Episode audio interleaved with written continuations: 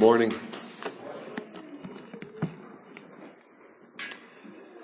It is a, uh, it is truly a pleasure for me to be here. Um, for those of you that I haven't met yet, my name's Adam, Adam Felders. My wife Wendy here in the third row. You saw, I guess, but they were going to stay. I guess they're gone. Oh, okay. Got two. Uh, I got an 11 year old girl and a seven year old boy, Gwen and Reed. Um, there she is in the flesh. um, I, I, before I get started, um, can I just can I just thank you? Um, this body has really welcomed us in, and um, we had some we had some pain that we came from, and uh, to see my kids enjoy this place and to find a body that will welcome us in and and and um, help us to become part of this family. Uh, it's really been a blessing. It really has. Uh, we needed this. We needed um, to find a place that aligned with where our hearts were. That we needed a place of, to, uh, that aligned with um, our, our doctrinal convictions and um, I'm excited about what God is doing here in this church, whatever you want to call it, a revitalization, replant, whatever it is. It's a very good thing, and God is at work. And uh, I just want to extend my thanks to you. Um, I also want you to know that uh, I do get the opportunity to, to speak from time to time in different places.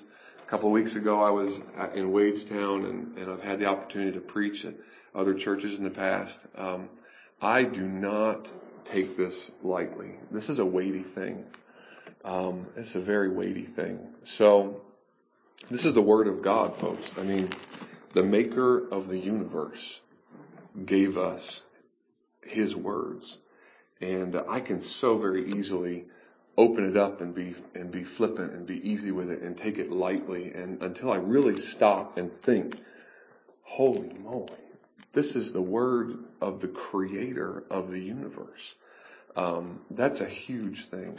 It's a privilege to have it, and it's a privilege to speak about it today, and it's a weighty thing to speak about it because to, to talk about the words of God is no small thing. So, in that vein, um, would you just pray with me? Let's go to the Lord in prayer. I need His help.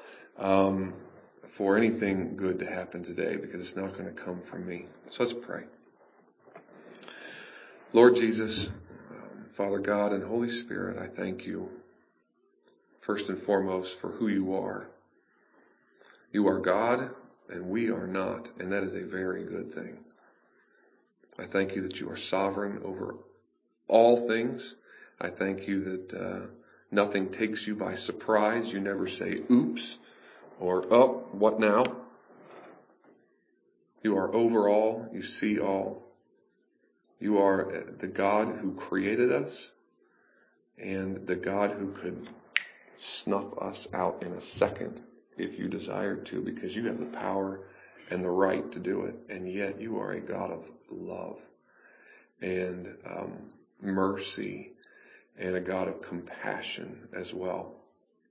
You are not a hard God.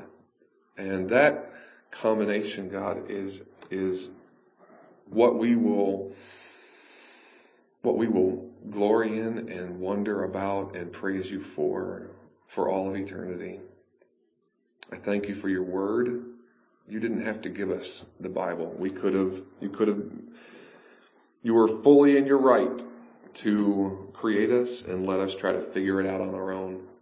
And yet, um, you gave us the word. You gave us your very word for our benefit and for your glory. So today, this morning, I pray that um, the words that are shared here today are wrought on by the Holy Spirit and that uh, hearts and minds would be open to receive it.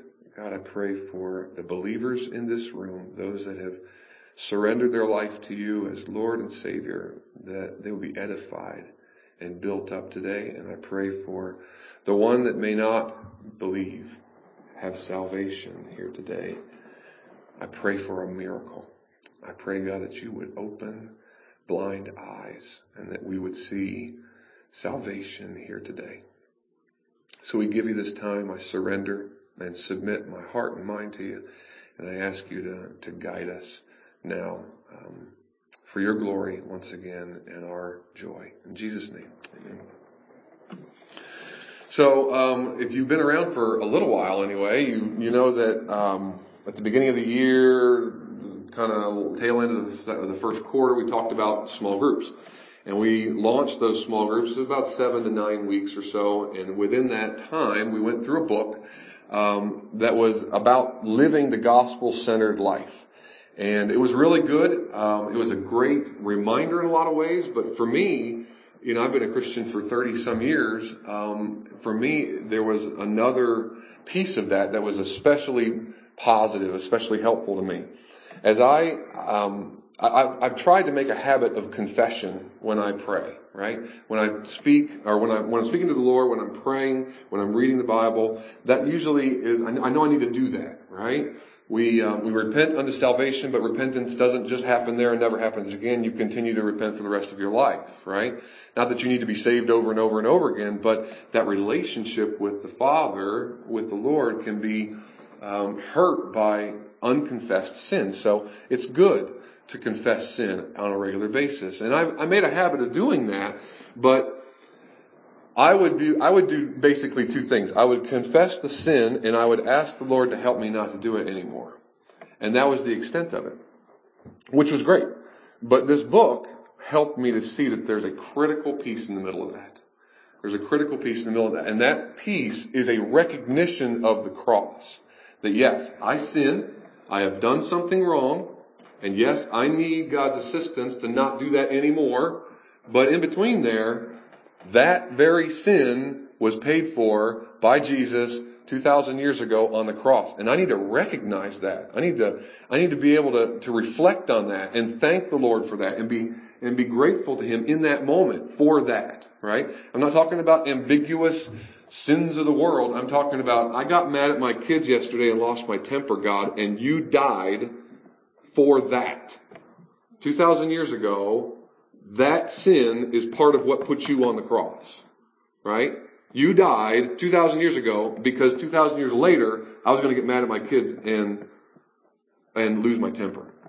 And that, it brings it home, right? It's a recognition that, that this sin that I committed, I need to confess, yes, but it's already been paid for. It's been taken care of. The punishment has been exacted on the cross. And that's been very helpful for me to be more gospel centered in how I think and how I pray and how I confess, how I even repent. So, what that's done is it's drawn my mind to um, the scripture that we're going to look at today, 1 John 1 9. If you've been a Christian for a little while, you probably have this one memorized, right? That if we confess our sins, God is faithful and just to forgive us our sins and cleanse us from all unrighteousness. Right? First John is where it comes from. First John chapter 1 verse 9. It comes from a book written to believers. The point of First John is to help believers know they're believers. Right? So it starts out at the very beginning talking about sin. The very, the, the, the verse right prior to that, 1 John 1 8 says, if any of you says you don't sin, the truth is not in you. You're a liar. So even as believers, we know we're going to sin. Sin is going to happen, right? So what do we do when we sin? Well, 1 John 1 9, the very next verse. As we confess our sins, God is faithful and just to forgive us of our sins. So, I don't know about you, but there are times when I can feel that tension between myself and the Lord, and it, I feel a resistance I don't, nobody likes to talk about confession. Nobody likes to talk about their sin, how they messed up, right? So I feel a resistance at times where I don't want to talk about sins, especially those sins that I've done over and over and over again, right? I feel very, uh, I, I feel extra burdened over those or extra bad about those and I don't want to talk about those. So what in this verse can we look to as a motivation when we feel that resistance, right? What can we look to in this verse as a motivation to drive us to confession and repentance, to draw us into confession and repentance. And I think there's two things, and it's the characteristics of God. His faithfulness and His justice. So, we're going to look at those two today. I think the first one, most get, right? There's a, there's an aspect of God's faithfulness that people understand. They, um, uh, if we confess our sin, God is faithful to forgive us of our sins and cleanse us from all unrighteousness. We get that because when we think about God, we think about how God is a God of love. God wants to forgive, right? He, he, he, he, um, he is a God rooted. I mean, 1 John 1, uh, 1 John 4, 8 says that God is love. So why wouldn't I think, if I have that context of God in my mind, why wouldn't I be motivated to confess sin because I know that God is a God of love and He's going to forgive me? Right? He is a merciful God. He, he forgave me when I became a Christian. He's going to continue to forgive me. And I think most people get that. Right? I should be motivated to confess because I know that God is faithful to forgive me. He's never to say, no, I'm not going to forgive that. You know, you were good for the first 50 times, but that you've run out. He's not going to do that. He's faithful to forgive. So I, people get that. I get that. But if I'm honest, um, I've struggled in the past, and, and maybe um, I know I'm on a different wavelength, at least with my wife, because she's like, I don't, I don't struggle with that. Um, so if that's you, pray for me right now. Um, you can check out for a little while. But if, it, if, if, if you're like me, this is one of the things that I struggle with, okay? Um, I struggle with a resistance to confess because I'm thinking about what does God look like? What is the countenance of God as I come to Him and ask for forgiveness? Right?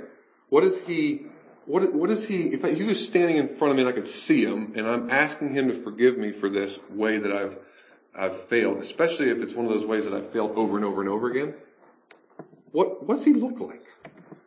Right? Is he, um, is he annoyed? Right? Again, really?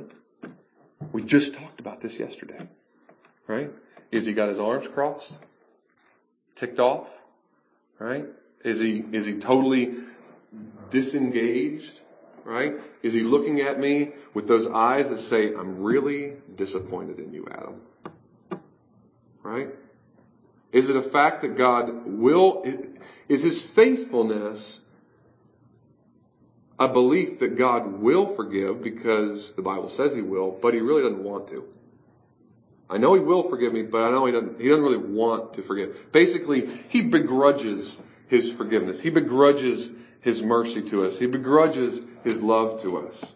Because, especially in those areas where we fail time and time again, um, I wonder sometimes if he grows weary of me, right? Grows weary of forgiving me for the same thing. Um, or maybe it's a really bad sin. Maybe it's one that you wouldn't want to say to anybody else. And you have an idea of God in your mind going, you did what? Excuse me? Right? I mean, is that the way that we see him? Because those things would push a person away from wanting to confess. Even if God is faithful, because he could say, well, yeah, I know he's gonna, but he's not gonna want to. He's gonna, he's gonna do it because he has to. Um, we read two scriptures today, Micah 7:18 through 20 and uh, Romans 3.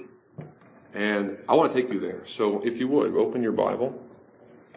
Go to that section in your Bible where the gold is still on the edges. That's the minor prophets. Um, Micah, minor prophet, right between Jonah and Nahum. Go to chapter 7. We're going to reread this, verses 18 through 20. This passage has been absolutely instrumental in um, my understanding, my getting my head right about the, the the countenance of God as I come to Him and asking in asking forgiveness. Okay, Um, actually, if you were here when Josh spoke, he was earlier in this chapter, right? He talked about gutsy guilt, right? We're kind of speaking the same language here, in the same vein. So let's go to the end of this, um, end of this chapter. Micah 7 verses 18, really 18 and 19, we'll read 18 through 20. Here's what it says. Who is a God like you, pardoning iniquity and passing over transgression for the remnant of his inheritance? He does not retain his anger forever because he delights in steadfast love. He will again have compassion on us. He will tread our iniquities underfoot. You will cast all our sins into the depths of the sea. You will show faithfulness to Jacob and steadfast love to Abraham, as you have sworn to our fathers from the days of old. There's a lot in those verses that's, that affirm God is faithful and he will be faithful to his word, right? Um, he will again have compassion on us. He'll tread our, iniquities underfoot. He'll cast all of our sins into the depths of the sea. He'll, he'll be faithful, steadfast love, da da da da. All of those things I can still say in my head, yeah, that's all true, but does he want to? Right? That doesn't solve the problem. I know that's going to happen because I believe the Bible. The Bible says it's going to happen, he's going to do it. But does he want to? Look at verse 18. Specifically the second part. 18b. He does not retain his anger forever because he delights in steadfast love. That is talking about God's heart, folks. That's talking about how is God what is his countenance before me? Is he irritated, annoyed, exasperated, fed up, disappointed when I ask him to forgive me? Or is he happy to forgive me? Does he delight to show me mercy and forgive me? Right? If you had the NASB, it doesn't say um, he delights in steadfast love. It says he delights to show mercy. Right? God does not listen to me Emmanuel, right? God does not begrudge his forgiveness. He does not begrudge his forgiveness. In fact, he absolutely, based on the authority of scripture, not me, you shouldn't care what the heck I say. You should care what this book says. And this book says he delights to show you mercy. He delights to show you mercy. This should be a great encouragement. Why is that though? You ever wonder that? Like, okay, that's fine, but why, why would that be the case for God? When He shows mercy to you, either in salvation, in your, in your conversion to become a Christian, or your ongoing mercy that He extends to you as you, as you ask for His forgiveness and He gives it to you, his mercy is on display. His mercy is spotlighted. And when that happens, the cross is magnified and He is glorified. That's why it works, folks. God gets the glory, we get the joy. Right? God gets the glory, we get saved. God gets the glory, we get forgiven. We get the benefits of God glorifying Himself. And when He forgives us, over and over and over at the beginning of conversion all the way through the rest of your life. Every time he does that, he delights to do it because it glorifies his name. His, his grace is magnified. So he wants to do it. He wants to do it because he loves you and he wants to do it because it glorifies his name. And both of those things are accomplished in one act, his forgiving you. His forgiving you. So, um, that work on the cross is sufficient to cover any and every sin that you ever have or ever will commit, right? And as He continually um, gives you forgiveness, uh, He glorifies Himself. He is not only faithful to forgive, but He's actually happy to forgive you. And that's huge. That was huge for me right? So if that's like, I don't know where you're at there, Adam, um, I would ask you to check back in now. Um, so we'll move on to hopefully something that does um, scratch where you itch.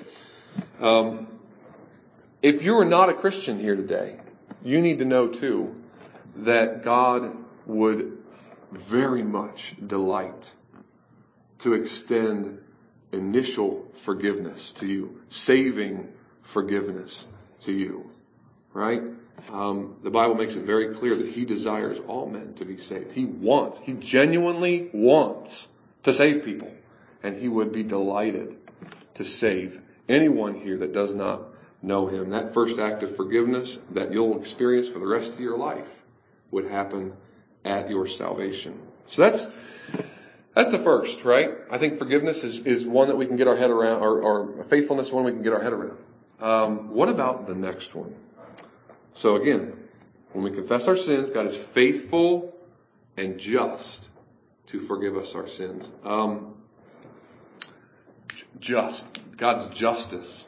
How would the justice of God, how would the just nature of God serve to encourage us, motivate us to confess our sins? Um, that's a strange question, right? Because you would think it'd be just the opposite. When I mess up, if God is just, He's going to punish, right? He's not going to sweep it under the rug. He's going to punish for that sin, and that doesn't feel like that would encourage me to go tell Him what I did, right? His justice would seem to push me away, not entreat me in. Um, so what, how, how does this work? How can the justice of God actually draw us into confession? Um, I think the way that we need to do this, you really need to get an understanding of the justice of God, what it is, um, how it works, and the best place you can do that is where Mike read in Romans 3. So turn with me to Romans chapter 3. So we can get our heads around what happened on the cross as it relates to God's justice. I think we can get a glimpse into how the justice of God or the just characteristic of God can draw us in to want to confess our sins on a regular basis. All right. So this passage, this, this paragraph is arguably, uh, I've heard some say it and I tend to agree, arguably the most important paragraph in the entire Bible. And that's a big statement, right? I mean, there's a, there's a lot in here. To, so to say that this is arguably the most important paragraph in the entire Bible should perk your eyeballs, right? You should pay attention to what we're going to talk about. And I need you to put your thinking caps on because Paul here, who wrote Romans, is a very logical thinker. I love him for that. Romans is one of my favorite books. I've, I've kind of committed to reading it once a week for the rest of the year. I just want to, it's, it's the whole gospel from start to end, right? All the way through conversion and then on into the Christian life. So, um, I just, I just love it because I, I, I track with, uh, how Paul thinks. He's very logical in his progression. So I'm gonna, we're gonna read this again. I'm just gonna read it through and then we're gonna pull a couple of pieces out because I think it's really important to understand the justice of God here. So starting with verse 21. Um, Romans 3 verse 21. But now the righteousness of God has been manifested apart from the law, although the law and the prophets bear witness to it. The righteousness of God through faith in Jesus Christ for all who believe. For there is no distinction, for all have sinned and fall short of the glory of God, and are justified by his grace as a gift through the redemption that is in Christ Jesus, whom God put forward as a propitiation by his blood to be received by faith. This was to show God's righteousness because in his divine forbearance, he had passed over former sins.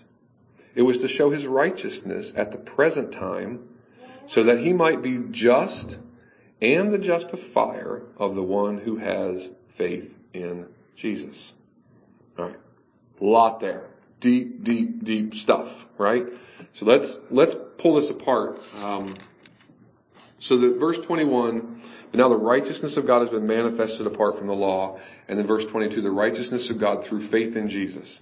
Okay, that's not talking about the attribute of God's righteousness, like God is a righteous judge. That's talking about the righteousness that is imputed to us, that's given to us, the righteousness of Christ given to us.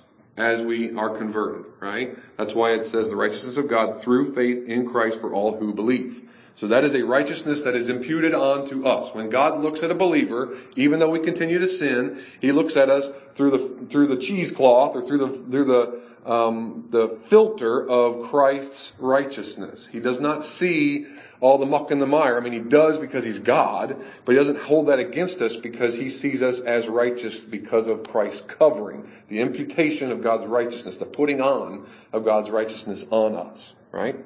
So that's the first part, right? And we need that for all have sinned and fall short of the glory of God. Now, starting in verse, um, Let's go to verse, well, the tail end of 24. So I'm going to go ahead and read, read, read 24 and we're going to slow down as we go through these verses. Okay. So we're justified by his grace as a gift through the redemption that is in Christ Jesus, comma, verse 25, whom? Okay. So we've got Christ. God did something with Christ. What did he do? whom God put forward as a propitiation by his blood to be received by faith. Propitiation. Big, hairy, theological word. Basically, what it is, is a um, wrath remover, a wrath atonement. It's a wrath substitute. Um, Ephesians 2 makes it very clear that as you are born, um, I was talking to a, a, lady about this in Glen Elk a couple weeks ago, and she couldn't get her head around the fact that when you are born, you are born a child of wrath. The wrath of God is on you at birth. You don't start out neutral and then you're either okay or not okay. You start out in the hole. Okay? So the wrath of God is on you. Okay? So that wrath appeasement was handled and that, that handling of God's wrath is called propitiation. Every person, because of our very nature, by, both by what we do, I've heard Jason stand up here and say we sin both by nature and by action, or I, I can't remember how he says it, but it's really good. I'm like, oh man, that's really good. I can even remember that. But um, by by our actions, but also by our nature, our very nature is sinful, right? So we have a wrath problem that needs to be solved. All right. So the propitiation of Christ solved that problem. So Jesus Christ, whom God put forward as a wrath remover, as a wrath substitute, as a wrath um, uh, satisfier, right? By his blood, i.e., when he died on the cross, to be received by faith. Now, this this next line says, why did that even have to happen? Right? Why did that even have to happen? This was what was. God putting forth Jesus as a propitiation. That's the this, right? This was to show God's righteousness. Stop. That tells me that God's righteousness was in question. Otherwise, why would he have had to put it forth?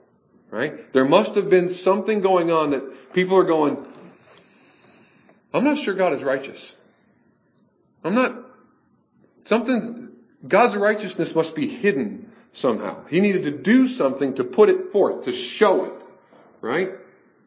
There was a question here in Paul's mind, a cosmic question, big time question. God does not look righteous for some reason, but God solved that problem when he put forth Christ as propitiation. To show, no, no, no, to show yes, God is righteous. Because look, he put forth his son as propitiation. So what then would lead someone, eh, i.e. Paul or anybody else, to, to question, I wonder if God's righteous or not. It doesn't, he doesn't appear to be righteous. Paul answers that. Right?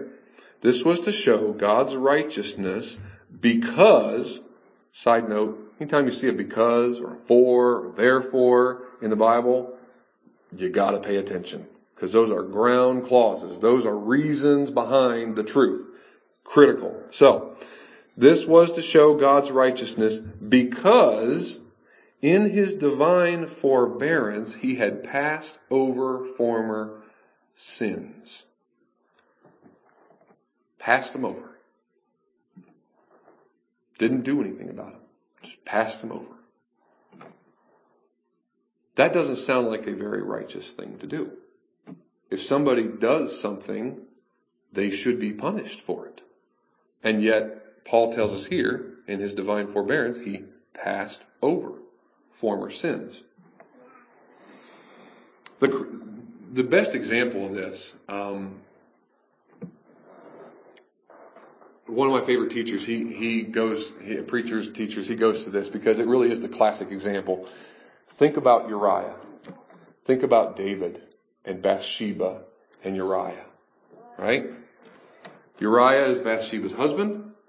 David walking on the top of his, of his roof. He's not where he's supposed to be with the men out at war. He sees Bathsheba taking a bath. He likes what he sees. He says, I'm the king. I would like her. He brings her in knowing that she is married. He rapes her. He gets her pregnant. She fi- he finds out about it, tries to hide it. And what's he do? Through a series of things, he ends up having Uriah murdered to hide it, to cover it up. This is the man, folks, that the Bible says is a man after God's own heart. Right? David is a, a murdering, lying rapist. And he's all, he's kept it all quiet, right? And then the prophet Nathan comes on the scene. And he says, you have sinned. And he does it in a really cool way. We're not going to get into it, but David sees it then. And he says, yes, I have sinned. I am guilty. And what does Nathan say? He goes, darn right you're guilty and God's going to smite you. No, he doesn't say that. Nathan says, you're okay. God has put away your sins. He has put away your sins. You shall not die. That is unfair, folks. That is an unjust thing to do. The man is guilty. He is a lying, murderous, adultering, rapist, and God just said, yeah, you're guilty. I'm going to put it away. You're not going to die. How is that okay? How is that ever okay? If it's your daughter, I mean, put yourself in, in Bathsheba's place or, or what about Bathsheba's parents, right? This man raped my daughter and God's just going to let it go? How is that okay? What about Uriah's parents, right? What about Bathsheba? You killed, you had my, my, my, my husband murdered. You had my son murdered. And God's just going to let that go. Just going to pass over that sin. How on earth is that okay? Would it be okay with you? Well, if it was your daughter, your son, right? They caught the guy, took him to the, took him to, to jail. He goes and stands before the judge. He goes, Hey, I'm, you know, I am guilty. Caught red-handed, but I hear you're a really merciful judge. So I'm asking for you to extend mercy to me. And the judge goes, you know what? You're right. I am a pretty merciful guy. You can go. And it's your relative, folks. Is that okay? No, it's not okay because there's something inside of all of us that screams there must be justice. That comes from God because God is a just God. So, this is the cosmic problem that Paul sees. How on earth can God be a just God having passed over all these sins of the past? How is that possible? Which, by the way, this is an exact opposite problem that the rest of the world feels. Right? When I'm out uh, evangelizing on the streets, or if I'm out in a different church doing um, doing preaching or whatever, you don't hear this from folks. I've never heard somebody come to you, you know what? What really bothers me? That God, the righteousness of God is at, is, is at stake here. He should really punish people. That's not what you hear. You hear the exact opposite, right? You hear, well, hey, if God's a loving God, He should forgive everybody for everything.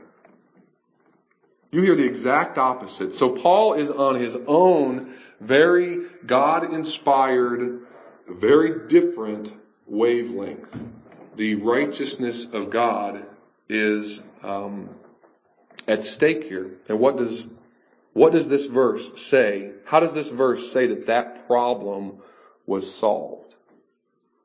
Right? Again, whom God put forth, Jesus Christ, as a propitiation by his blood to be received by faith. This was to show that God, yes, was indeed, is indeed righteous, because in his divine forbearance, he had passed over former sins. It was to show, again, it, putting Christ forth as our propitiation on the cross. It was to show his righteousness at the present time, so that he might be just and the justifier of the one who has faith. So how do we pull this together? Because Paul knows his Bible. He knows Psalm 711 very clearly. 711 says God is a righteous judge. And yet he also knows all throughout the Old Testament so many places where it talks about the steadfast love of the Lord and he delights to have mercy. He would have known, right? Micah. So, how on earth can God be a righteous judge and punish for the sin that he should punish for, and yet at the same time be a forgiving and merciful and compassionate God and forgive for those exact same sins? How does he accomplish that? When I talk to folks on the streets, that's where I get them. That's where I want them to be. I want them to be in that spot, right? Where they understand and they own the sin that they know that they do. And at that moment, if they, if I can help them see that they deserve to be punished because God is a righteous judge and yet he wants to forgive you and he wants to save you, how do you think that happens? And inevitably they go, I don't know. And rightfully so. It sounds like a contradiction. It sounds like the two cannot come together, but they do. They do come together because enter the cross. The propitiation that Romans is talking about. At the cross, God's just characteristic, His just nature is upheld because the sins that deserve to be punished are punished. They're just not punished on me and you and every other believer. They were borne by the Son of God. He was a just God by pouring out his just punishment on Christ. That remains, that retains his justice. Right? God is a righteous judge because that sin was not swept underneath the rug. Right? He did not just disregard it. That sin of David and my sin when I get angry and lose my temper and your sin, fill in the blank, was paid for if you are a believer by Christ on the cross. And when that happened, God was, God remained just because he did punish for that sin. He didn't let it go. He just punished Christ on your behalf, which means the second piece can now be true. Now that his justice has been satisfied, he can forgive you. He can love you. His characteristic of mercy and grace can remain because he punished somebody else for what you did, namely his own son. That's the only way it works, folks. It's the only way that it works. And it's by God's design that that, that is salvation. When we talk about the gospel, right? When we talk about the gospel being good news, that's what gospel means. Good news is only good news if the news is bad to begin with. Right? And the bad news is you got a sin problem. A big time sin problem. If you don't handle it, you're going to have to answer for your own sins because God is just. And He will punish for your sins. He'll either punish Christ 2,000 years ago for your sins, or He will punish you. And that punishment happens in an eternity in hell. Conscious torment. So, this combination is simply amazing. And when we think about the justice of God, right? If we confess our sins, we are, He is faithful and just to forgive us our sins. So if that is this picture of God's justice, that no, God is just and He upheld His justice because He poured out His wrath on His Son instead of on you, even though you deserved it. God's justice was upheld. How should that then motivate us and encourage us to confess. We should be motivated, encouraged to confess our sins not only on the basis of God's faithfulness and his delight to forgive us, but also because that sin that you're thinking about, that you would confess to the Lord, has already been punished for, right? The punishment for that sin. Not again, folks, I'm, I'm, I'm, I'm, entreating you, I'm imploring you, when you think about your sin, you need to own it. You need to think about it in specific terms, right? That sin that I did, that sin was paid for by Christ. And God is now just to forgive me. He is, he would be unjust if he was to hold that against me because he's already exacted the punishment for it. Does that make sense? He's not going to do it twice. The punishment is in full on Christ. Therefore, he is just now to forgive me. And that is really, really good news. Christ has been punished on your behalf for the sins that you create. The wrath that you deserve has been absorbed, has been taken by Jesus Christ on the cross, if you are a child of His. And I think God wants to do that too, right? Because again, just like when, when we recognize that justice, right? This is the piece that I was missing, folks. This is the piece I can confess. I can say, God, help me not do that anymore. But when I recognize the cross in the middle of that, I am recognizing that my sin and the just penalty for my sin has been laid out and, and taken by the Son of God. And when that happens, it shines the spotlight once again on the cross and on grace, and God is glorified by it once again. He wants to forgive not only on the basis of his love and his mercy and his grace, which gives him glory, but also on his justice, because I did not let that sin, that sin you're talking about, Adam, I did not let that go unpunished. I punished my son instead of you. And that gives Jesus glory for stepping in and being in our place. It gives God glory by um, putting our eyes on grace and the cross and what was done there for us. Um, if you are not a Christian here today, I don't know how else to say this other than you, you rightly deserve to be punished. If you're a Christian here today, or if you're an, an, an unbeliever, you're not a Christian here today, you rightly deserve to be punished. But I'm here to tell you too, Jesus Christ took that punishment for you. If you will turn to Him, that gift will be applied to you. It doesn't have to be that way. It doesn't have to be that way. If you choose not to, if you choose to reject it, your sins will be accounted for. Your sins will be punished for. And um, there is only one that will pay for them at that point, and that's you. And we do not want that. Jesus, God wants to save sinners. He delights to do so. So, a couple takeaways here as we wrap up. Um, Christian, do you confess? Is this a regular part of your life? Right? Is, is repentance, ongoing repentance, part of your life? Uh, if it's not, it, it should be.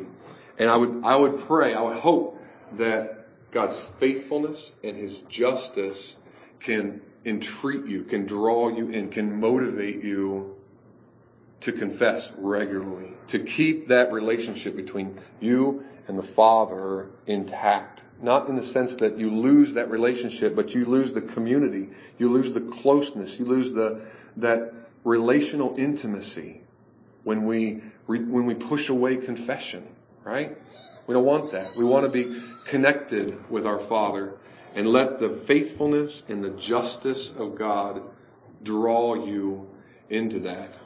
Um, Christian, He has not given up on you. He has not given up on you. Uh, even if, like me, you struggle with the same sin seemingly over and over and over, His faithfulness will continue to forgive you. He will forgive you time and time again. Um, he's not like us. If you had somebody come up to you, sinned against you, and every day they were coming going, please forgive me. Would you not get a little exasperated? Especially if they were saying the same, doing the same thing over and over again, right? His faithfulness is supernatural and he's not given up on you. Um, I will say too, though, that if we come to the Lord in confession, quote unquote, um, but our hearts are not grieved over the sin that we are confessing, if, if we take it lightly, flippantly, right? Oh God, yeah, I know I looked at that person the wrong way. Please forgive me. And there's no, there's nothing in my spirit that says, I hate this. I hate this. I long for the day when I don't get angry. I long for the day when I don't treat people that way. I hate this part of me, right? If there's no zeal in that, in you to, to want righteousness, to pursue righteousness, if there's no eagerness within yourself, like, I don't have peace with this sin until I get it out. I need to confess this. I'm eager to clear myself. Right? 2 Corinthians 7, 10 and 11 make it very clear that godly grief produces a repentance that leads to salvation without regret. And what that, what that godly grief looks like is an eagerness to clear yourself, is an indignation over the sin. It's a longing. It's a fear, right? We take it seriously. So if that's, if you just approach God in your prayers and, oh yeah, I know God did it again. we need to have a we need to have a mourning in our heart over our sin and God will forgive us time and time again. Right? We're not going to be sinless, folks. Until until glory, we're going to sin every day. But we should hate it. We should hate sin and we should fight against it. That's why Paul told Timothy, the Christian life is a fight of faith. It's a fight for faith, right? Anyway, he wants to forgive us because he's glorified when he does it. And he's also just to forgive because once again, Jesus took our place. He took our punishment. And he's glorified when we recognize that and we thank him for it. And we own that sin, but we also own what Jesus did for us on the cross. And if you, that's for the believers. If you're here and you're not a believer today, um, or if you're not really sure, maybe, if you're saved, um, today is the day of salvation. Do you believe that you've sinned against the Lord? Or do you think you're okay? Is there grief in your heart over that sin?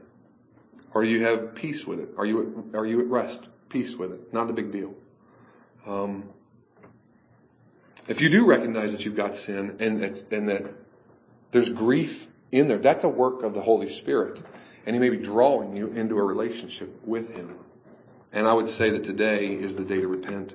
It's time to confess what you say you believe, right? That Christ died for you so that you don't have to be punished. Um, to admit this, that that you can't save yourself. We've got some close relatives now that are just convinced that they need to get their lives right, that they can save somehow better their life to save themselves, and it's, it's impossible. You cannot better your life. The call to salvation is a call to give up, to fall on your face and ask the Lord for mercy. Cry out to Him to save you. Jesus Christ took the punishment that you deserve on your behalf if you will have Him if you will turn and trust that what he did on the cross is actually sufficient to save you. And it will be. And it will be. So call upon the, on the name of the Lord and you'll be saved. Romans 10:13 makes that very clear to us. And if that is you, um, there are a lot of people, myself included in this room, that would love to speak to you. So do not leave this place until you've taken care of that. Um, I'll be around up front or anybody that you may know that you came with or, or a friend, relative. They'll be happy to talk to you. Let's just go to the Lord in prayer and commit this to Him. Lord God, thank you that you are faithful and just to save the unsaved, and that you are faithful and just to forgive those that are saved. I thank you that um, that we don't have to worry as Christians. We don't have to worry. We don't have to doubt whether or not you're going to be true to your word. And more than that, we don't even have to doubt your heart towards us in the midst of it, that you genuinely want to forgive us. You delight to forgive us. You delight to shine the spotlight on the cross and on grace because it highlights your faithfulness to us. It highlights the justice of God. That you will not be mocked, that sin will be punished. But unbelievably, you sent your own son to take the penalty for the sin that I, Adam Felder, commit. And it's only on the basis of that, the wrath being removed and placed on Christ, that I can, that I can stand before you and not be vaporized, not be obliterated due to your holiness. I turn, as I pray all my brothers and sisters in Christ here would do, we turn and we acknowledge that and we rest on that. We find our assurance in that. And we thank you for your faithfulness and your justice. I pray that it would draw us in to confess and live lives of confession and repentance. Once again, for your glory and our joy. In Jesus' name, amen.